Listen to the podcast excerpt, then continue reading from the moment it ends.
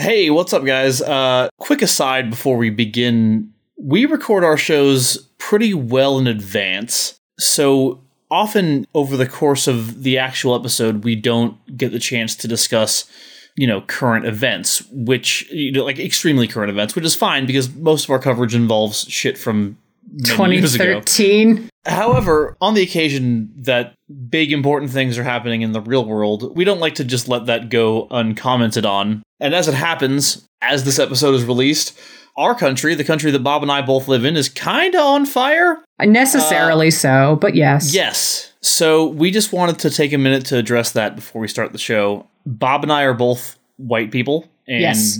we want to acknowledge our own privilege and acknowledge that we are aware of that privilege.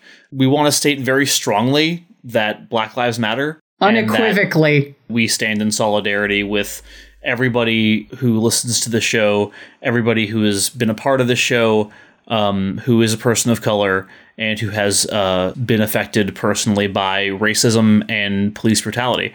And we also want to make sure that we're discussing this specifically, not only because this is happening in the world right now, but because the episode that you're about to hear involves some discussion of racism that happened back in 2013 Yes. um, specifically the Ratchet chant directed at Sasha Banks. And we will discuss that over the course of the episode, but we didn't want anyone to go into this um, and hear that and ask why we weren't talking about Black Lives Matter and the, uh, the, the protests happening across the country right now and the police abuses happening across the country right now. I also wanted to take a second to specifically address our fellow white people and say, fellow white people, guys, guys, we got to do not just a little bit better, but, you know, a whole lot better. And I wanted to say that there are some things to, I would like us to keep in mind. One is I know right now we're all in the throes of this and everybody is posting constantly. And as somebody on Twitter said, everybody is, quote, studying for the anti racist test, end quote. And that's awesome. But I want you to think about, I want all of us to think about not what we're doing necessarily tomorrow, but what we're going to be doing in a month. Because this is a long, long, long fight. Like 400 years, I don't think it's going to be over by like Christmas. I just don't think that's going to happen. So be thinking about what you can do to commit long term to fighting white supremacy. And then also, I just want you to think about what black creators you can be supportive of, what black podcasts you can go be listening to, what black directors' work you can go be watching.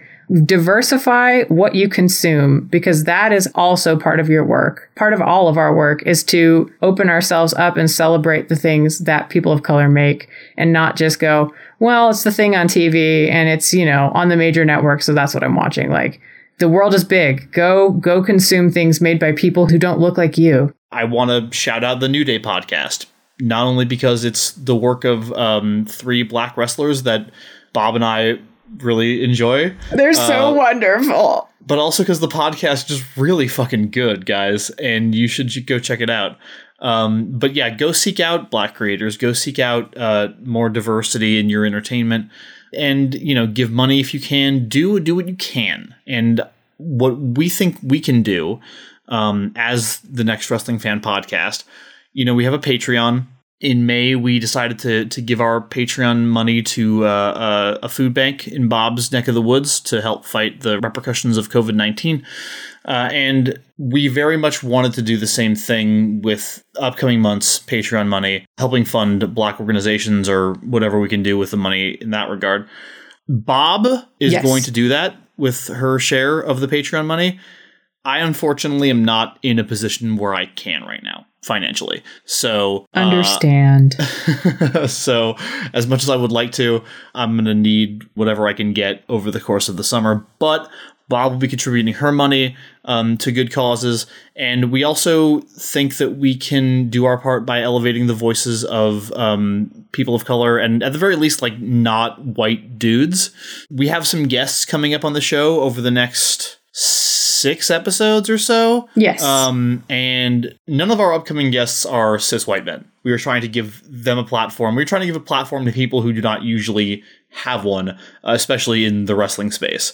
In addition to that, you know, we're just going to keep talking about race when it comes up, guys. Like it's it's going to be a thing that we have to talk about. We talk talking about pro wrestling race is a big part of that and like Yes, it's is. mostly it's mostly fucked up and our job is gonna be to just continuously call it out and talk about it and discuss it and so that's what we're gonna do that's what we're gonna do on this very episode that you're about to hear with uh, with sasha banks and the ratchet chance And if we ever fuck up while talking about race, mm. fucking shout at us. We. Yeah, will do better. and with that we will officially get into this episode of the next wrestling fan I'm Megan Bob, and I'm here to understand the mysteries of wrestling. And I'm Miles, and I'm here to help with the aid of my favorite wrestling show. This is The Next Wrestling Fan, an NXT review podcast for would be wrestling fans who don't know where to start. And current wrestling fans who want to relive the magic of that first time. This week, we finally get our hands on the episode of NXT that originally aired on October 23rd, 2013. In this episode, everybody's mad. yep. Like I know it's wrestling, but but more so than usual. Everybody's real, real mad. You know, except Bo Yeah.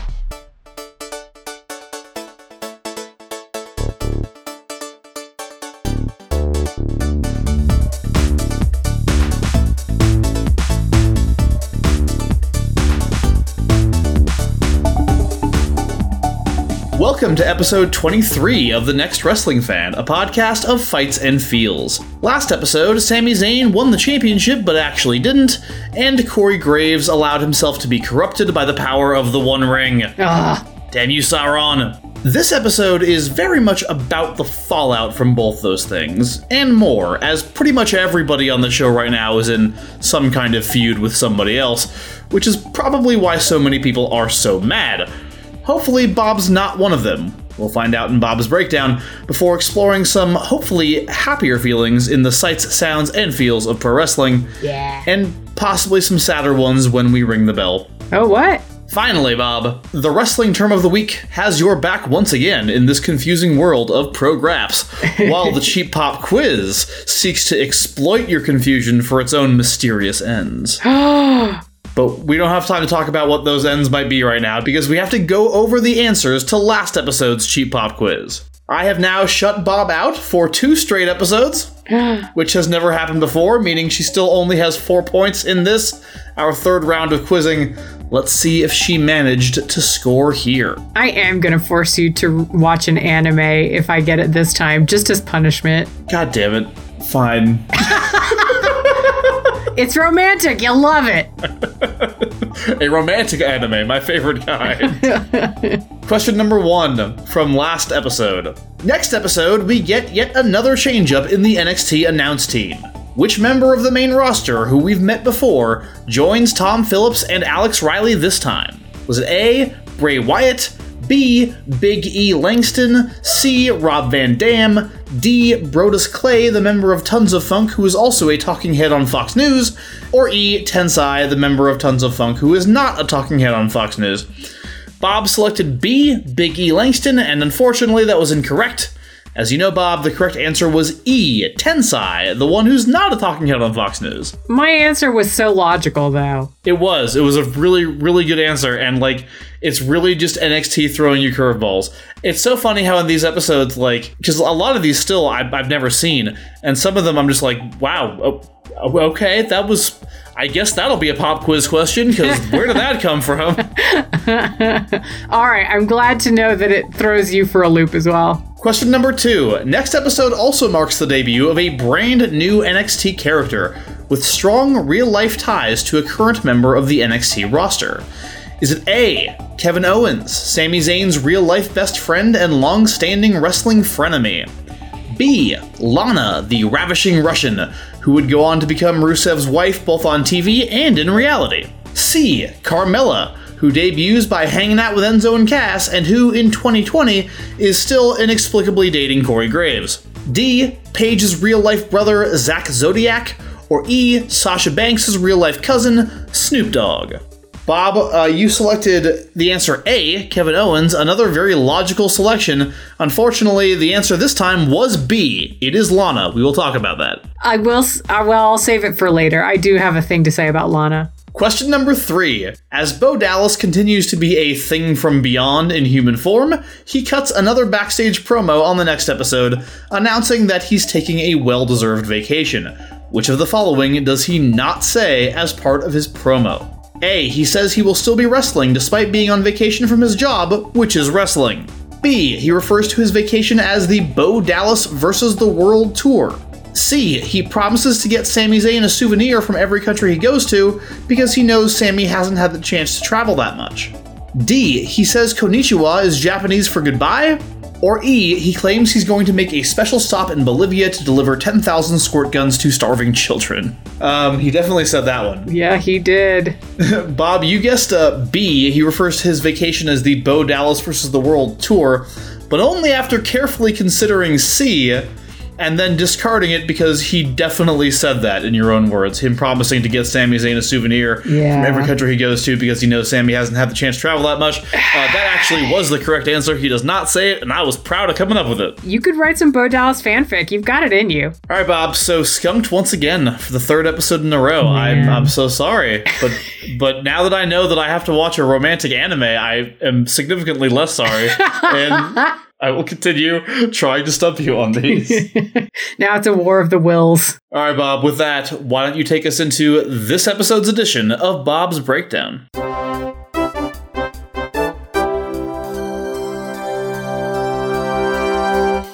Corey Graves is standing up at the top of the ramp in a shirt so unbuttoned, I thought he was the cover model for problematic dude romance novel.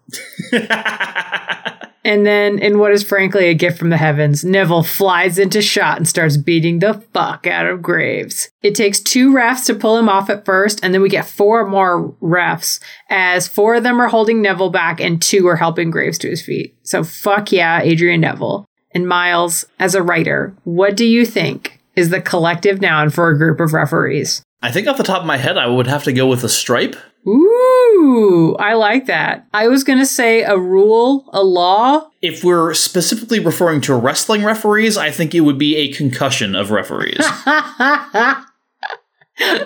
a mistake of referees. a lack of peripheral vision of referees. At some point during this brawl, the crowd starts chanting NXT, NXT, Yeah. NXT, which is a thing they usually reserve for like big dives over the top rope to the floor or some shit. And I was trying to figure out why they were chanting it. And I realized that what had happened is that Corey Graves, and Bob, you wouldn't necessarily know this, but Corey Graves was coming out to deliver the traditional post heel turn speech explaining why you had turned heel Yes. on this specific person. And it's old and tired, and everyone does it, and nobody cares. And so the crowd was just like, fuck yeah, we didn't have to listen to that. We just got to watch a fight. yeah. And the greatest part about it is that all the stuff that you know Corey Graves was gonna say, we get to hear it later in the main event from the announcer, who's like, Corey Graves came up to me and told me that his old persona was a lie. And I'm like, yeah, because he wanted to say that in the ring. That's what he wanted to tell everybody, but he couldn't because Neville came down and beat the shit out of Oh him. my god. So then that brings up an interesting point about Sasha's heel turn. Did Sasha Yes. not get on the mic because like that's not a Sasha strength? Possibly, yeah. I also think that Sasha is a much much less established character at this point than Graves. True. So it's not really as important. Like Corey Graves is betraying his friend who like he won the tag titles with and we have all this history between them like usually in those situations the heel like delivers an explanation to the fans because Vince McMahon is presuming the fans care which they sometimes do and sometimes don't. Mm. I think in the case of Sasha it was a combination of her not really having much mic skills her being so new and so her heel turn it's like why did she turn heel? Because she did. It's her first major storyline right? And also I think part of it is because we kind of know why Sasha turned heel like they've been doing the backstage vignettes about it. There was a lot of foreshadowing for it. Like I mean, Summer Rae yeah, kind of constantly got to her. Yeah, I mean, the evil mirror notwithstanding, there was a lot of like Summer Rae stuff where she was tr- working on her, right? Yeah. So I don't think that really needed an Mm, good explanation. All right, match one. Emma comes out. Her outfit absolutely looks like Lisa Frank made it. Hell yeah. And then the boss comes out with Bay Summer Rae. The audience is chanting something. Was it the Ratchet chant? Yes. Oh my God. I want to talk about that later. Okay. I want to have that whole conversation a little bit later if you All don't mind. right. I am already incensed. That's fair. The match starts with slow motion shoving that inevitably ramps up to actual wrestles. Emma works over Sasha's arm, but Sasha doesn't like that. And so she gets out of it and starts roughing up Emma, throwing her into assorted turnbuckles and ruthlessly mocking her dance. Miles, Yep. turnbuckle. Turnbuckle. Again, every time she wrestles, Sasha Banks is using the turnbuckles or the ropes or like using her environment to hurt her opponent. And it's one of the things that really makes her unique in the ring for me. I love it so much. She is really great. And you know what's not great is that we get a promo midway through by Mojo Rawley about breast cancer and Susan G. Komen. So I'm just going to give that a cursory fuck off, SGK. Back from that, Sasha is on the mat wrapped around Emma with the ferocity of a hungry koala on a particularly excellent eucalyptus tree. Sasha is going for a chokehold, but Emma can struggle out of it, which is the cue for more shoving and mocking from the boss. But Emma pushes back, and then Sasha just collapses to the mat and starts windmilling her arms, slapping at Emma like she's a very persistent moth.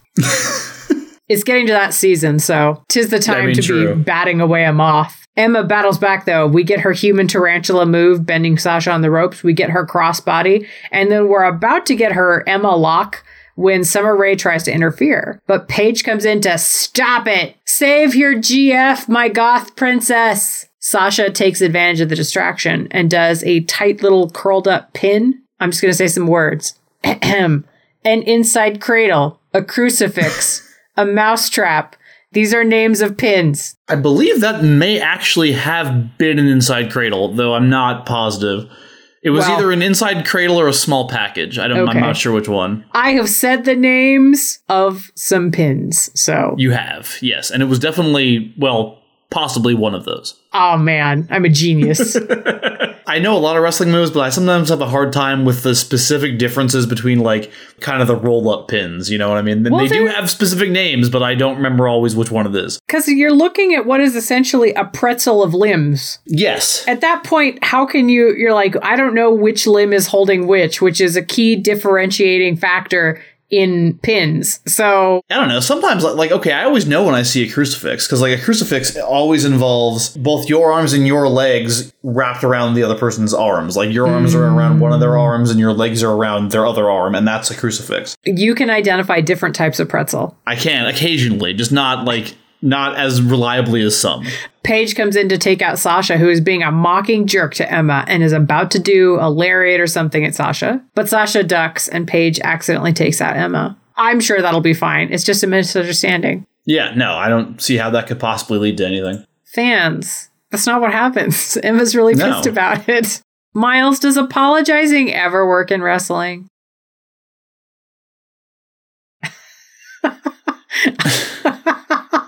You're racking your brains. I want to say yes, but I can't give you a specific example right now. Oh man, I feel like a kid who just asked a question. The parents are like, I definitely know what the answer is, but I have no way to prove it to you.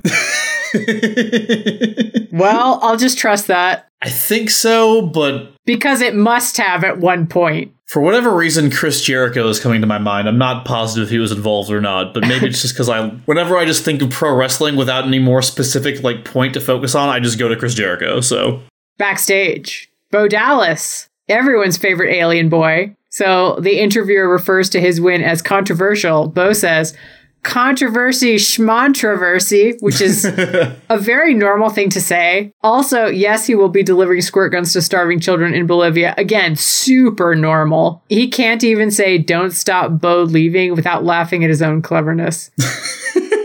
to paraphrase from Tighten Up the Defense, what a normal human man from Earth.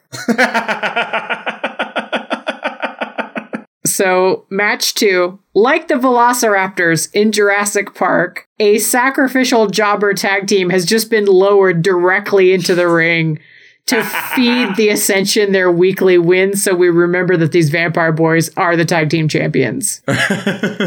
You're all going to be very shocked to learn that in this match of vampire Velociraptors versus actual human sacrifice jobbers that the Ascension does win. Vampire Velociraptors. I know that's terrifying. Kit has never been so excited. The crowd does chant, "Let's go these guys." And honestly, I mean, yeah, they were doing their thing. Miles, does the crowd just not like the Ascension? Because up until now, they haven't seemed to care one way or the other. Yeah, I don't know. It was a little bit weird. Uh, I guess they're just the Ascension are heels, and the crowd's buying into that, you know, and and also like it's fun to root for when you know that it's a squash, like because you've never because these two people are just coming up, like you said, being lowered into the Tyrannosaurus pen. When you know what's going to happen, it can be fun to like vocally root for the people that you know are going to lose, but. I'm not sure it has anything to do with the Ascension specifically. I think it's just one of those things. Okay. Backstage was Sami Zayn in a small suitcase, like a precious orphan running away to London. he basically says that maybe JBL is pro Dallas and anti Zayn, and um, he's not happy about it. And then backstage also, JBL is a dick to Renee and Renee's tank Yeah. top. And he stands Yeah. way too close to her. yes, he does. I know. I was uncomfortable. And his point is that he's an asshole and who cares what he has to say? So fuck off.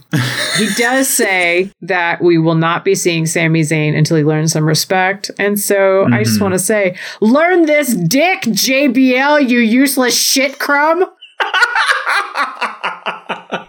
well said. So that's my feeling about that. I do want to say I loved Zayn's promo so much. I love that he took the time to point out the fact that the problem here isn't that the match was restarted because Bo's foot was on the rope.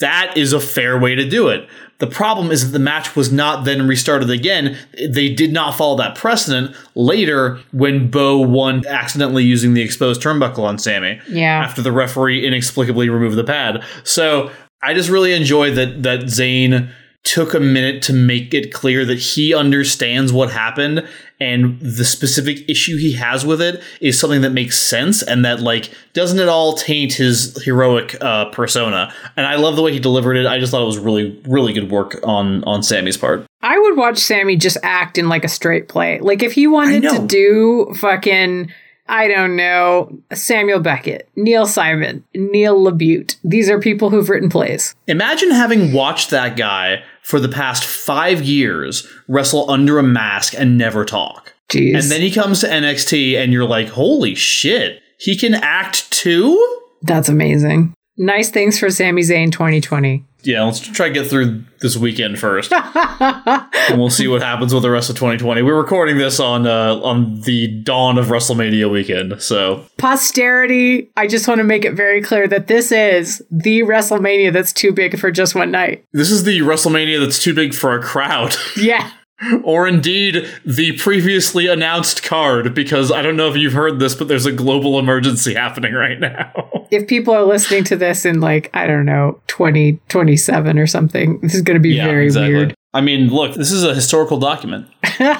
this is like whenever We're- Chris Newton was saying that now every podcast is going to have the Corona episode, and it's like so true. This is what doing a wrestling podcast is like in 2020. When you tape your wrestling podcasts in advance and don't actually talk about things that are happening in the here and now. Oh man, yeah, we're still living in 2013, baby. 2013 was a simpler time. I mean, in some ways, it was a weird time as well because we're about to get a very inscrutable match. It's Rusev versus Parker. Yes. Rusev versus Parker.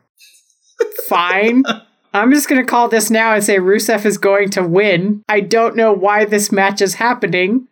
The crowd is chanting for Tyler Breeze. So, I don't know. This is just a weird postmodern event that's occurring. CJ Parker has that dead heat. Like Yeah. there's nobody does anything when he comes out.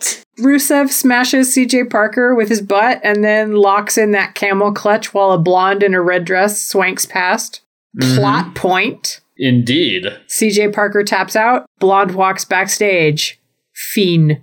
But not Fiend. Are you about to talk about the uh, the major plot point that actually apparently happened during the commercial? I am talking about the major plot point that happened during the commercial break for some goddamn reason. Because we find out that Breeze comes out and attacks Parker and then cuts off two of Parker's dreadlocks. So I guess the feud Yes. has yet to be blown off, which I thought it would have been by now. No, we got we got more. There's more CJ Parker and Tyler Breeze coming up. All right, match four, the main event. It is Neville versus Graves. I am a million percent on Team Halfling. I don't think that's even a question. Ugh. I mean, apparently his his Fey elf character was all was all a lie. So I don't blame you. He's just a shitty human. Yeah. The match starts with a flurry of moves from Neville, including his beautiful flip over the top to bowl over Graves. But Graves starts working on Neville's left leg. God damn it! I can already see what the story of this match is, and I hate it.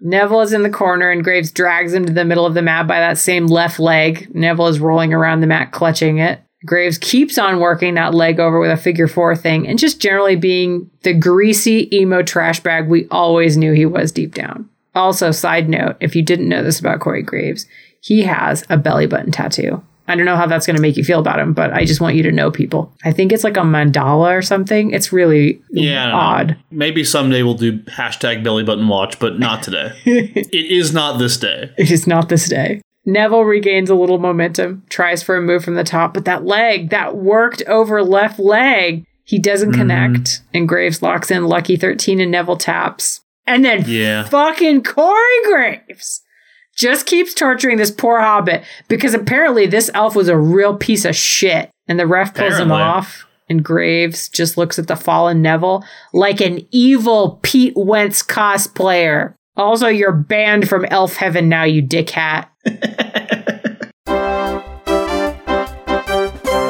All right, Bob. Well, thank you so much for that breakdown. What did you think of this episode? You're right. It was a lot of really angry people, which is not Yeah. it's not really my bag is angry No. people. I was kind of okay with a lot of it. I felt really bad for Sami Zayn. I had blocked from my memory that JBL comes and is just an asshole near Renee for some reason. I think the thing that upset me the most was probably that Emma and Paige got pissed off with one another. That I think was the part that I went, "What? Can't you Mm. be sensible? Your faces, don't do this." Sounds like a lot of feelings, but we're working through them together, Bob. Yeah. Uh, some more quick feelings, uh, probably not super intense, but we do have to ring the bell okay. for Casey Marin and Tommy Taylor, the jobber tag team beat up by the Ascension. You know, it's good to know that they have names because I did not know what they were. these uh, these two jobbers, unlike so many other jobbers in NXT, will not be back. Uh, so think of them less as people. That's funny that fucking I, I forgot that I wrote this because you said the Jurassic Park thing, and I said think of them less as people and more as mobile blood delivery systems for the Ascension. Uh, neither is terribly notable, despite both having reasonably lengthy independent careers. This is their only match as a tag team together, but they've wrestled each other a few times. And they were both still wrestling as recently as earlier this year. So apparently, wow. what they lack in fame, they make up for in the ability to survive exsanguination. yeah. So, uh, good for you, Casey Marin and Tommy Taylor. Way to not get all the way leeched to death. yeah. All right, it is now time, Bob, for the sights, sounds, and feels of pro wrestling.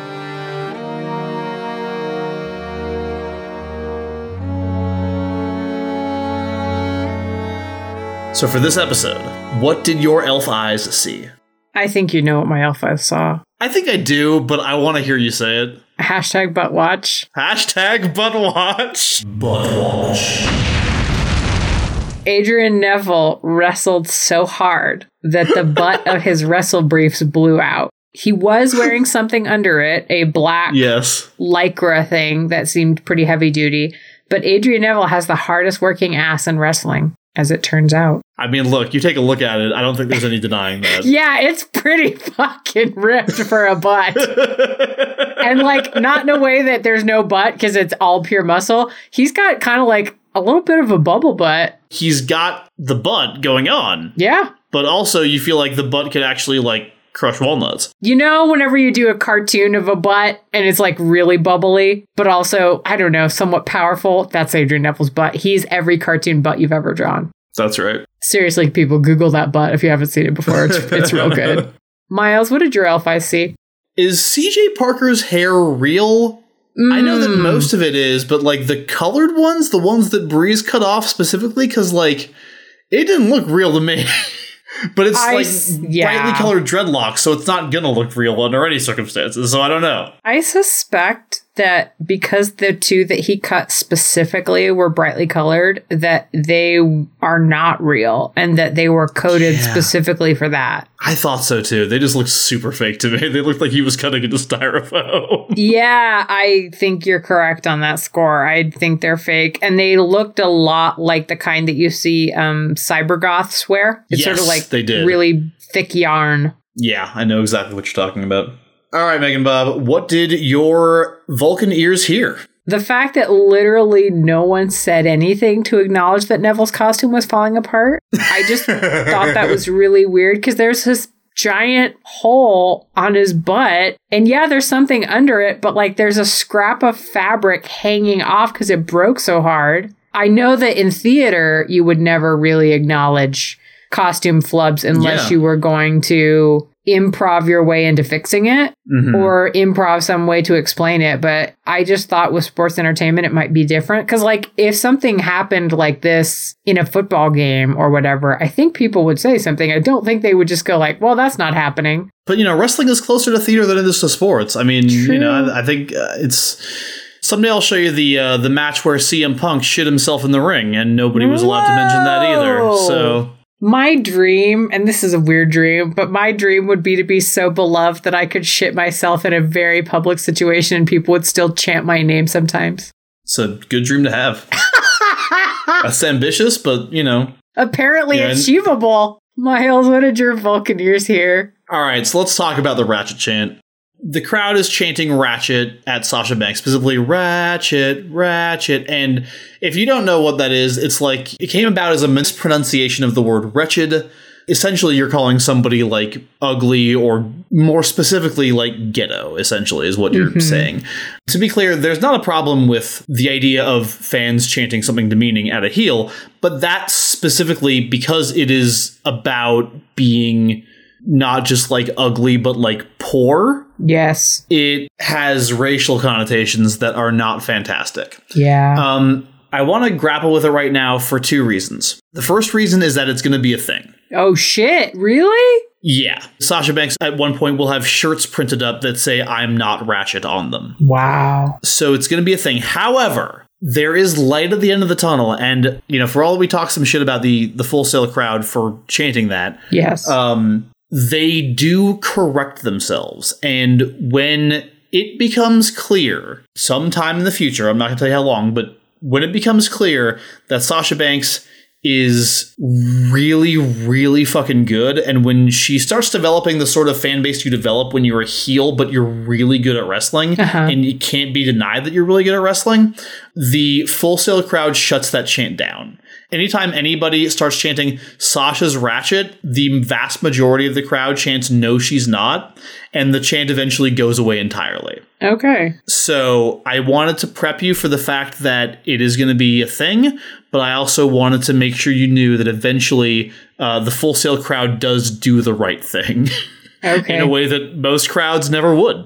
This is true. I I can accept that they learn and grow as a crowd. Although it is frustrating to me that like for her as a black woman that she has to prove how good she is before they're I like we won't be racist and it's like She has to prove that she's like singularly great before they stop. Yes, I know. Uh, I mean, look, I think of all the things we can say about periods in time, it does show that we have come somewhere from 2013 and that in 2020 I don't think that would happen. I agree. And to be fair, Sasha does lead into it a little bit. You know, she Good kind of Sasha grabs to, onto like, it as a thing that To yeah. do that and monetize it and go like, mm, Mhm. no. yeah, like it's partially it becomes a thing because she makes it into a thing. She takes it and turns it into something. I'm glad for her. Uh, Megan Bob, what did your human heart feel? Brutal disappointment that in order for this feud between Neville and Graves to go anywhere, that we won't get to see Neville kick Graves' ass for a while. But it will be sweet when we do. Indeed. And Miles, what did your human heart feel? So Bob, I know you skipped over the the Mojo Rawley Suji Jikomen thing, and like I I, I know why because like fuck Susan G. Komen, and, Yes. and I I don't like what they do, and I don't like that it was like Emma and Paige, and I think Summer was wearing like a pink shirt Yeah, in honor of Susan G. Komen, um, which seeing Paige in pink was just bizarre. It Um, was really weird. That said, as someone who has gone on the record many times as hating Mojo Rawley, this kind of made me love Mojo Rawley. Okay, I can get that. I can get that. It was a moment. like- he was soft. He was the soft boy. Yeah, he tells a story about like I think it's his aunt Yes. who like who has cancer and like came to his first like college football game and was like going crazy and cheering him on and making him feel better. I don't know. It was really sweet. Now I kind of love Mojo. wow. Wow. I can't believe that you like primed me to hate him, which I mean, to be fair, I was I going to not like him regardless cuz uh, there's not a lot to enjoy about this character. And if you're watching it currently, boy, is there not a lot to enjoy about this character. don't and even don't even get us started. I just was shocked that you've turned face on me in this regard, Miles. I mean, look, we'll see what happens when I have to watch him wrestle again. But for now, I'm pro Mojo Rawley. Okay, for this brief shining moment. Those were the sights, sounds, and feels of pro wrestling. Now it is time for the wrestling term of the week, but first, we need to hear Bob's fanfic explaining last episode's wrestling term of the week, which was stable. So, Bob, go for it.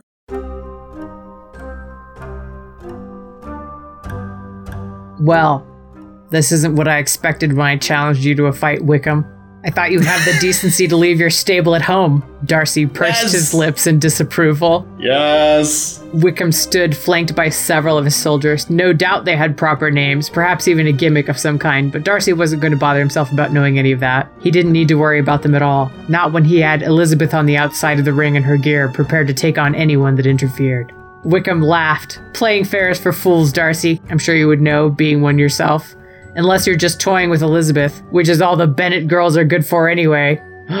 Oh, no. Darcy grit his teeth. A gentleman would never speak so of anyone, let alone a lady. It's a good thing I'm not a gentleman, isn't it? Which is how the ladies and my fans like it. A loud portion of the crowd screamed in delight at Wickham's words. well, I'm very sorry to have to disappoint them by utterly destroying you then, but I didn't come here to make anyone happy except Elizabeth Bennet, and I don't intend to fail in that. Oh, Nice. I think I know what would make Elizabeth Bennet happy. Wickham gestured crudely at the crotch of his fall front pants.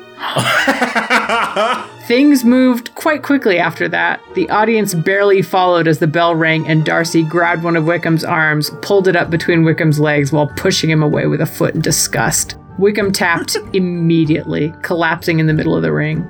Lydia leapt into the ring and ran to his side. Darcy bowed politely and left them to it. The crowd murmured curiously and then screamed in alarm as Lydia did a double foot stomp on the fallen Wickham and spat on him before oh, leaving the arena. shit. Lizzie looked at Darcy. I certainly didn't teach her that. Two spots of color appeared high on Darcy's cheeks. Well, yes, that is. I simply thank you, Darcy. Lizzie twined her fingers in his. Darcy cleared his throat. Anything for my tag team partner, and brushed a kiss over Lizzie's knuckles. Several members of the audience swooned. I wish they wouldn't do that, Darcy murmured. It's not nearly as bad as the time you did that Falls Count Anywhere match and you ended up fighting in that pond. I've never seen so many people faint, Lizzie said. Darcy ruffled. Ugh, that was ridiculous. Lizzie grinned at him. I don't know. I quite enjoyed it. Oh, Pride and Pinfalls makes me so happy, especially this one. When uh, when I was younger and I first was exposed to the story via the BBC miniseries, when I was a teenager, I watched it over and over again after my mom showed it to me. And uh, every time it got to the part where Darcy was hunting down Wickham to make him pay up, you know, for the marriage and everything, Yeah. I used to always get really excited at that part. And I used to go up to my mom and be like, "Mom, mom, mom, Darcy gonna kick some Wickham ass." Yeah! So that fanfic spoke to me personally on a very deep level. Yay. And thank you, as always, to David Waters for suggesting the brilliant and beautiful world of Pride and Pinfalls. Yeah, this is all David Waters' idea, and we have taken it and ran with it. So thank you, David. It is now time for the actual wrestling term of the week. Okay. And the wrestling term of the week for this episode is Corner Man. That sounds like it has absolutely been the name of a horror film. Corner Man. He appears in corners, the spookiest part of a room. Keep to the straight lines. Don't turn left or right. Cornerman is not strictly a wrestling term, and in fact, you don't hear it as often in wrestling as you might in, say, boxing or MMA. But it most definitely is a thing in wrestling, even if the specific word isn't always used. In WWE, you will hear the term cornerman less than you'll hear that a wrestler is being accompanied to the ring by so and so, or so and so is with them at ringside, but it's functionally the same idea. A cornerman, which, for the record, sexist, Yeah. is someone who isn't in the match, but who is officially supporting someone who is. Traditionally, and by traditionally I mean Burgess, Meredith, and Rocky, this takes the form of a coach or mentor, but in wrestling, it can be pretty much anyone, including managers, valets, and other wrestlers. In actual combat sports, corner persons are usually not permitted to speak to or coach their fighters while the fighting is happening. They have to do that between rounds. In mm. wrestling, of course, there are no rounds. Corner people can say whatever they want and get involved in non physical ways, such as distracting their chosen wrestler's opponent.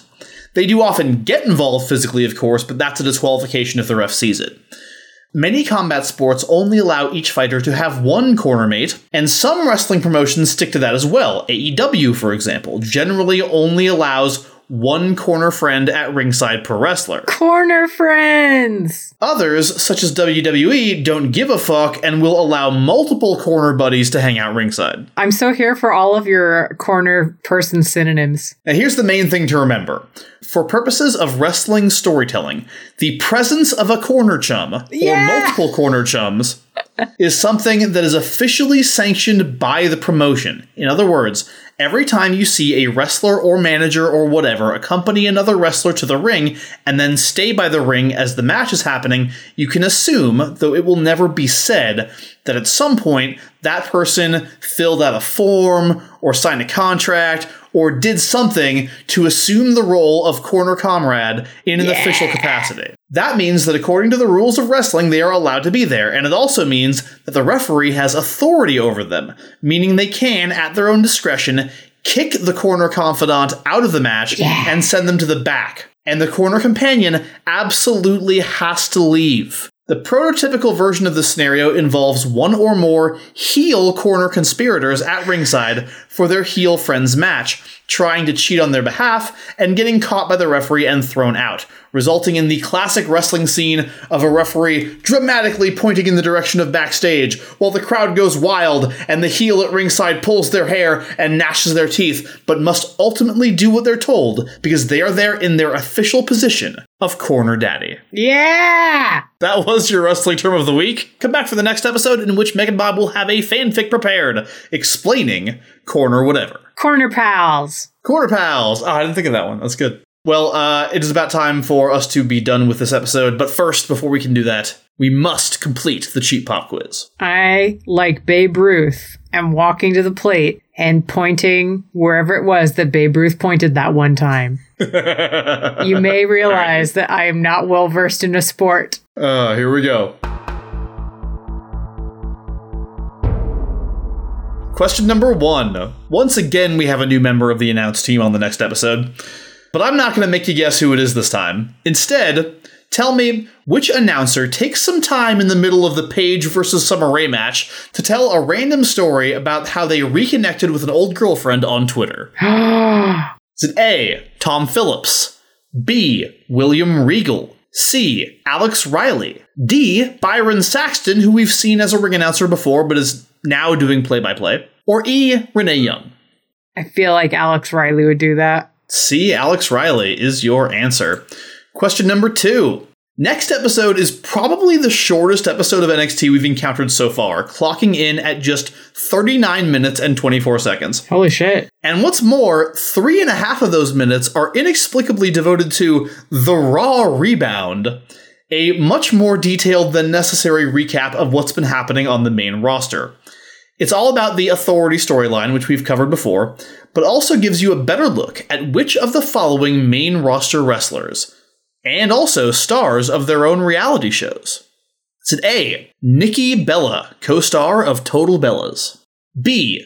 Brie Bella, the other co star of Total Bellas? C. The Miz, co star of Miz and Mrs.? D. Maurice, the other co star of Miz and Mrs.? Or E. The Big Show, star of The Big Show Show? Mm, Nikki Bella. Nikki Bella is featured on the Raw Rebound. All right. And question number three. Moving on to actually relevant things that happen on next week's show. Which extremely relevant thing happens on next week's show? Is it A. Rusev decides he'd rather hang out with a hot blonde woman than a gregarious Frenchman and his friend the flossing redneck. B. Fans throw roses into the ring after an Aiden English performance. C. Sylvester Lefort wrestles a match. D. Luke Harper does a creepy Wyatt family style video package without the rest of the Wyatt family. Or E. All of the above. All of the above. I want it. all right, all of the above is your answer. Come back in two weeks for the answers to that edition of the Cheap Pop Quiz. See if Bob got a point. I think that's all we got for this episode of The NXT Wrestling Fan. Megan Bob, thank you so much, as always, for joining me.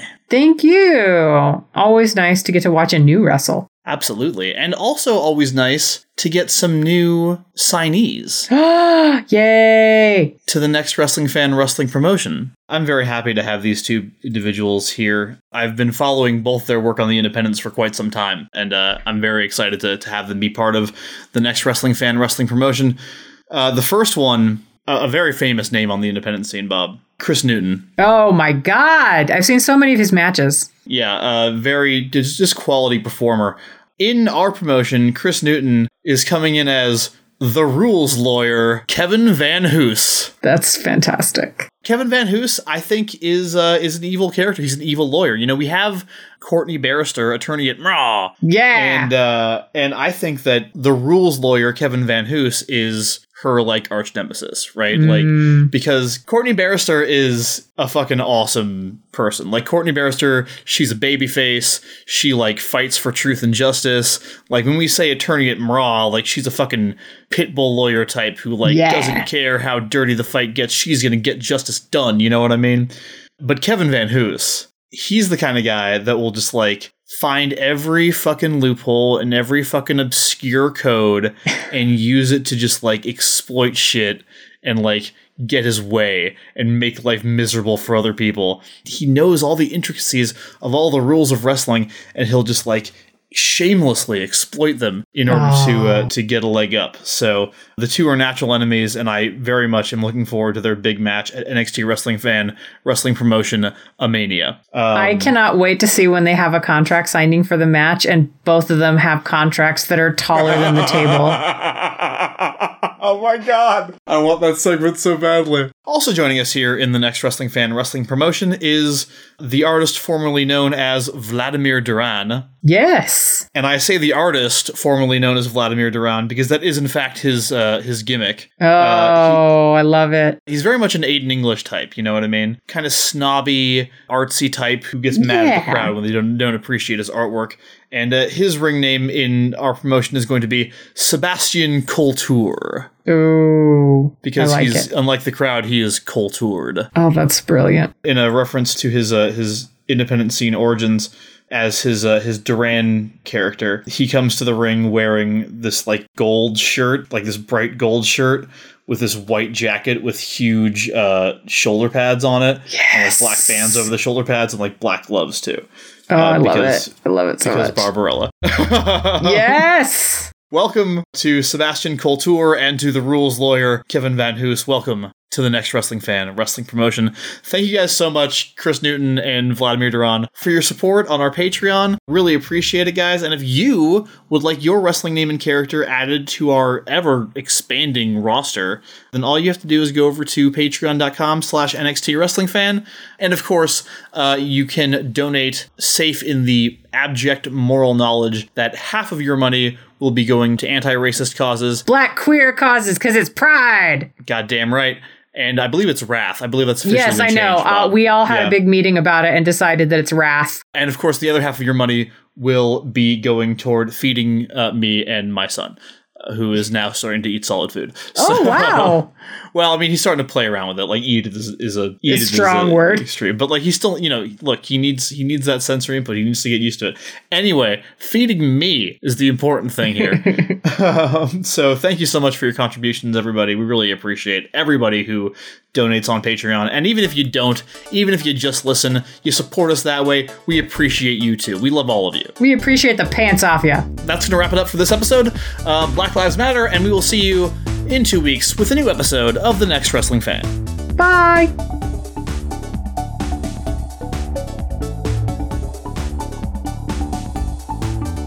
The NXT Wrestling Fan is produced by Miles Schneiderman with logo design by Claire Mulcairn. Special thanks to Rafael Medina for our theme song, Learnbuckle. You can follow his creative work on Twitter at EarthMeauxFaux. Also, thanks to Kevin MacLeod for additional music and stingers, which are licensed under Creative Commons. Find his work at www.incompetech.com. We're on Twitter and Facebook as the NXT Wrestling Fan. Come talk to us. You can also follow Miles on Twitter at MJ Schneiderman and Megan Bob at Megan Bobness. Visit our website at nxtwrestlingfan.com for show notes, episode transcripts, and more. If you enjoy the show, please subscribe and review wherever you get your podcasts. And if you have any questions, comments, or suggestions, feel free to email us at nxtwrestlingfan at gmail.com. Thanks for listening, and we'll see you in two weeks.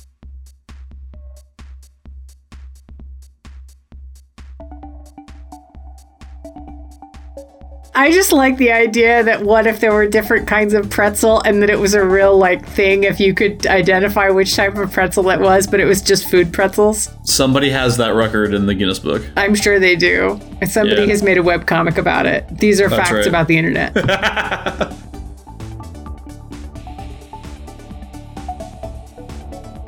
Adrian Neville. I'm just picturing him walking through the Shire, and everyone as he walks past is just like, damn! Damn! And like, what the fuck the Shire is like that that's a thing that happens. It's like Tina Belcher's version of the Shire.